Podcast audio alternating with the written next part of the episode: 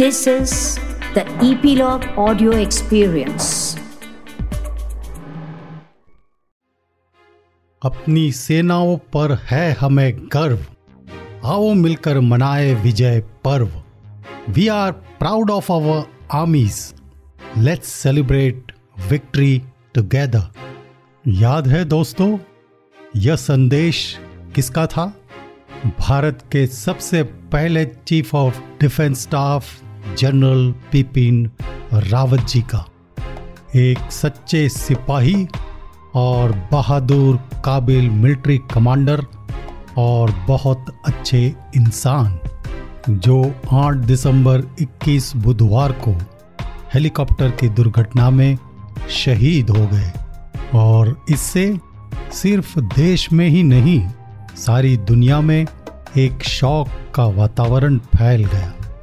जय हिंद दोस्तों, मैं हूँ कर्नल शंकर गुरखा भारतीय सेना का एक सिपाही। आज रक्षक के इस एपिसोड में हम जनरल बिपिन रावत जी की शख्सियत और उनकी सेवाओं को एक ट्रिब्यूट दे रहे हैं। अपनी सेनाओं पे हमें है गर्व। आओ मनाएँ मिलकर विजय पर्व। यह उनका आखिरी संदेश था भारतीय जनता के नाम। भारतीय सेना की सबसे बड़ी जीत 1971 में पाकिस्तान के विरुद्ध लड़ाई करते हुए पाकिस्तान की सेना को पछाड़कर बांग्लादेश का निर्माण किया। 16 दिसंबर को पूरे देश में इसकी फिफ्टी एथ एनिवर्सरी का जश्न मनाया गया। स्वर्णिम विजय पर्व के नाम। हमारी सेनाओं पर हमें सही में गर्व है। उस दिन हमें उनकी कमी बहुत खली। तो आइए बात करते हैं इस महान मिलिट्री कमांडर के जीवन और उनके कारनामे जो देश की सेवा में के दौरान किए उन्होंने। बिपिन लक्ष्मण सिंह रावत का जन्म 16 मार्च उन्नीस सौ अट्ठावन को उत्तर प्रदेश के गढ़वाल ज़िले के पौड़ी में हुआ। इनका परिवार कई पीढ़ियों से भारतीय सेना में सेवा दे रहा है। इनके पिता लक्ष्मण सिंह रावत पौड़ी गढ़वाल के सैजी गाँव से थे और लेफ्टिनेंट जनरल के पद से सेवानिवृत्त हुए। इनकी माता उत्तरकाशी ज़िले से थी। और उत्तरकाशी विधानसभा से विधायक रह चुके किशन सिंह परमार की पुत्री थी। जनरल रावत की शुरुआती शिक्षा देहरादून के कैम्ब्रिन हॉल स्कूल और शिमला के सेंट एडवर्ड स्कूल में हुई। इसके बाद इन्होंने खड़कवासला स्थित एनडीए में नेशनल डिफेंस एकेडमी में दाखला लिया। नेशनल डिफेंस एकेडमी से पास होने के बाद वो इंडियन मिलिट्री एकेडमी में गए आर्मी की ट्रेनिंग के लिए, जहाँ पर उन्होंने कमाल का परफॉर्मेंस किया और ओवरऑल फ़र्स्ट आने की वजह से उन्हें स्वॉर्ड ऑफ़ ऑनर दिया गया।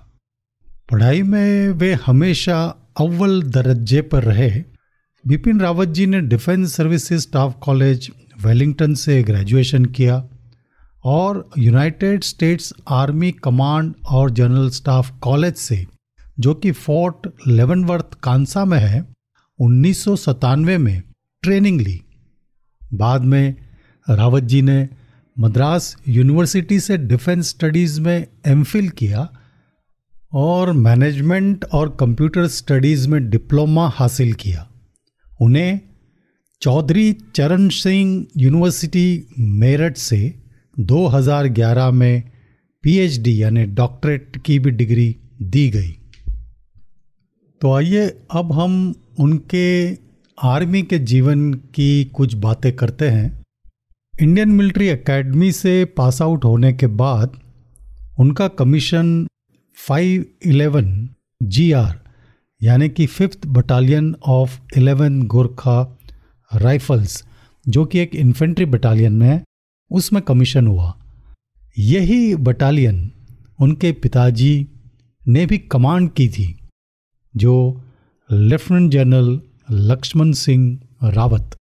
उन्होंने अपनी पलटन 11 गोरखा राइफल्स में रहकर काउंटर इंसर्जेंसी ऑपरेशंस और हाई एल्टीट्यूड कम्बैट में काफ़ी एक्सपीरियंस लिया। इसके बाद उन्होंने इन्फेंट्री बटालियन की command line of actual control eastern sector में की।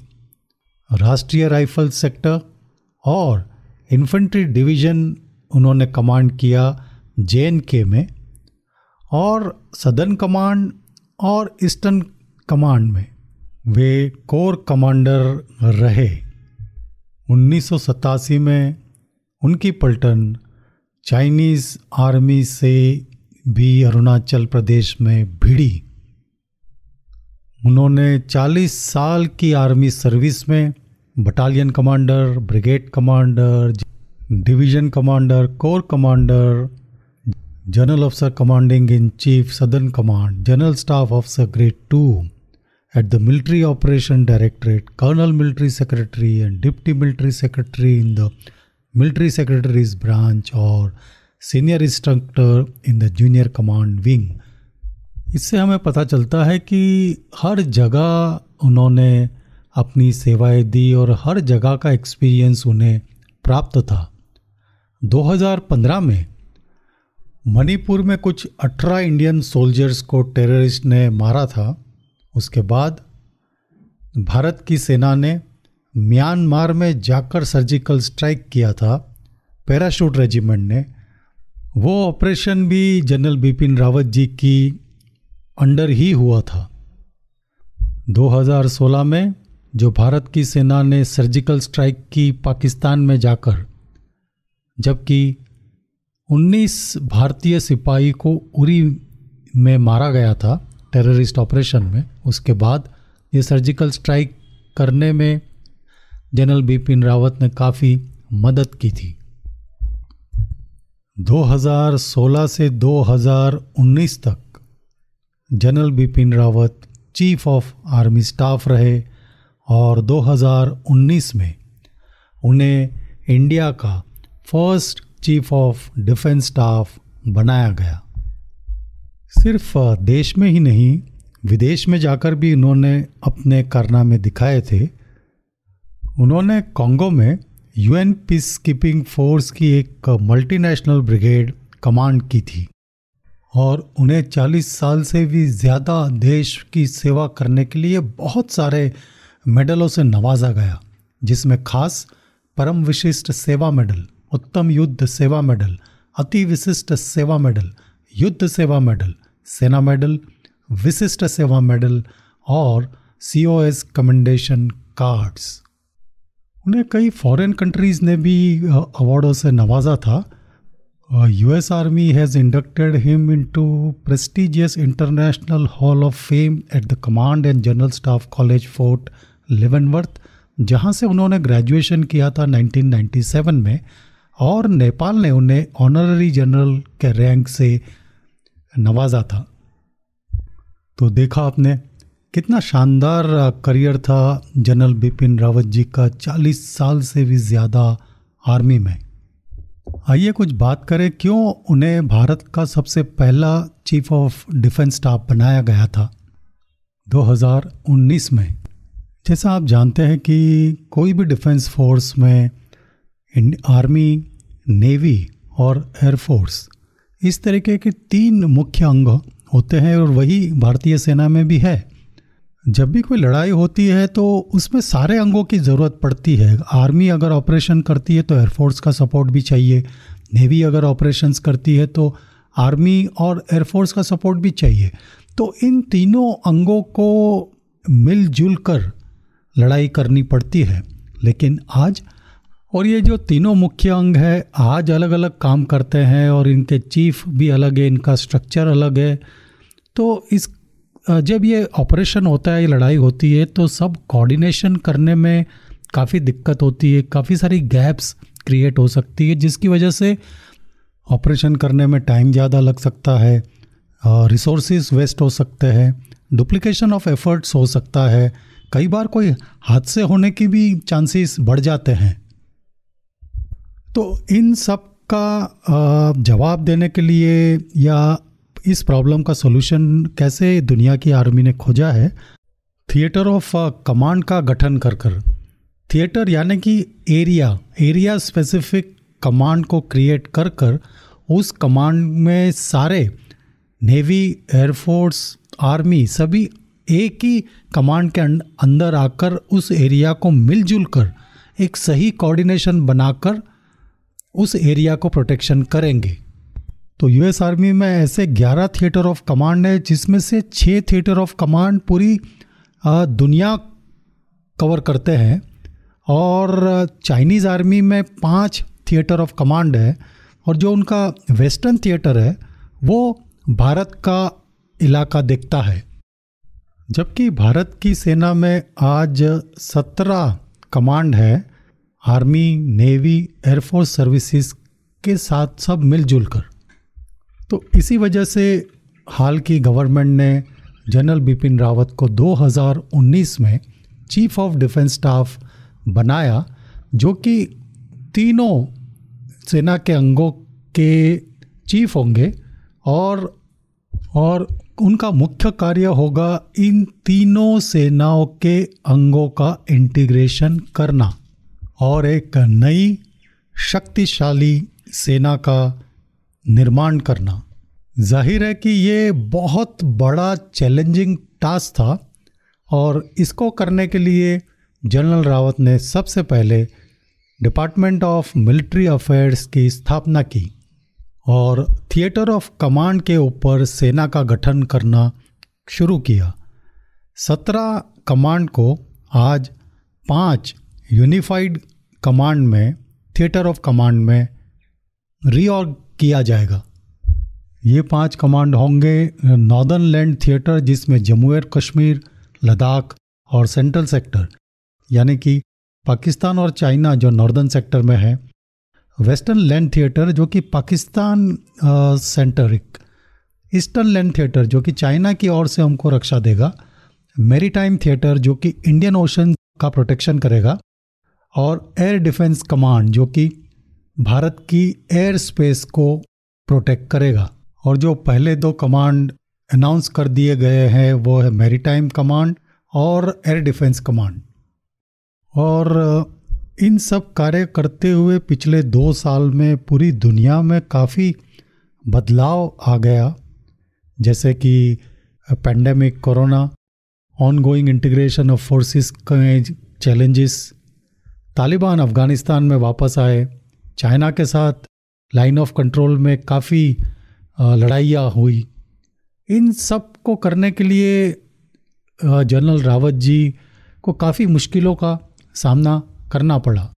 लेकिन जनरल रावत अपने काम में डटे रहे और पूरी होशियारी के साथ हर चैलेंज का जवाब दिया। दूसरा जो मुख्य कार्य जनरल रावत ने किया, वो आर्मी को मॉडर्न वेपन और इक्विपमेंट बड़े इक्विपमेंट दिलाने में काफ़ी उन्होंने ज़ोर दिया, ताकि आर्मी की या डिफेंस फोर्सेस की ऑपरेशन करने की ताकत बढ़े। तो आइए थोड़ी नज़र डालें हम जनरल बिपिन रावत के पर्सनालिटी या पर्सनल व्यक्तित्व कैसा था तो उनके साथ जो काफ़ी नज़दीकी से काम किए हैं, वो लेफ्टिनेंट जनरल दुआ जी बताते हैं कि वो एक ब्रिलियंट मिलिट्री कमांडर थे और सीधी बात करने वाले थे और बहुत ही अप्रोचेबल मतलब कि कोई भी उनके पास जाकर अपना पहलू, अपनी बात रख सकता था। और वे कहते हैं कि हर तरह के ऑपरेशन में माहिर और अपने जवान जेसीओज या अपने जूनियर्स और या फिर उनके साथ जो भी कांटेक्ट में आते थे, उनका वेलफेयर करने की उनको हमेशा चिंता रहती थी। और वे बिल्कुल सीडीएस के जॉब के लिए सही आदमी थे। दुआ जी कहते हैं कि जब उनको सीडीएस बनाया गया, तब उन्होंने फ़ोन से उन्हें पूछा कि उन्हें कैसा लग रहा है। तो उन्होंने रावत जी ने हंसकर जवाब दिया कि अब तीन साल और मुझे फिट रहना पड़ेगा। कितने सरल आदमी थे, इससे हमें पता चलता है। 2015 में एक हेलीकॉप्टर क्रैश हुआ था। जिसमें जनरल रावत उस वक्त कोर कमांडर थे नॉर्थ ईस्ट में, लेकिन उस हेलीकॉप्टर क्रैश में बिल्कुल वो बच गए थे। हालाँकि, जैसे ही ये क्रैश हुआ उसके चंद घंटों में, फिर दूसरे हेलीकॉप्टर से अपना काम उन्होंने पूरा किया था। लेकिन 8 दिसंबर 2021 के हेलीकॉप्टर क्रैश में जनरल रावत और उनकी पत्नी मिसिस मधुलिका रावत शहीद हो गए। और 10 दिसंबर शुक्रवार को उन्हें और उनकी पत्नी को दिल्ली में ब्रार स्क्वायर क्रिमिटोरियम में उनका पूरे मिलिट्री ऑनर के साथ अंतिम संस्कार किया गया, जहाँ पर सत्रह गन की सैल्यूट दी गई और पूरे देश ने उन्हें अलविदा कहा। और उनका अंतिम संस्कार उनकी दो बेटियों ने किया। ईश्वर से हमारी यही प्रार्थना, उन्हें और उनकी पत्नी को परम शांति प्रदान करे और उनके परिवार को इस इतने बड़े दुख और हादसे को सहने की शक्ति दे।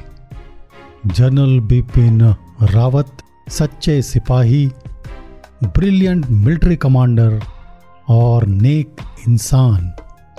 आप हर देशवासियों के दिलों में हमेशा हमेशा के लिए अमर रहेंगे। जय हिंद।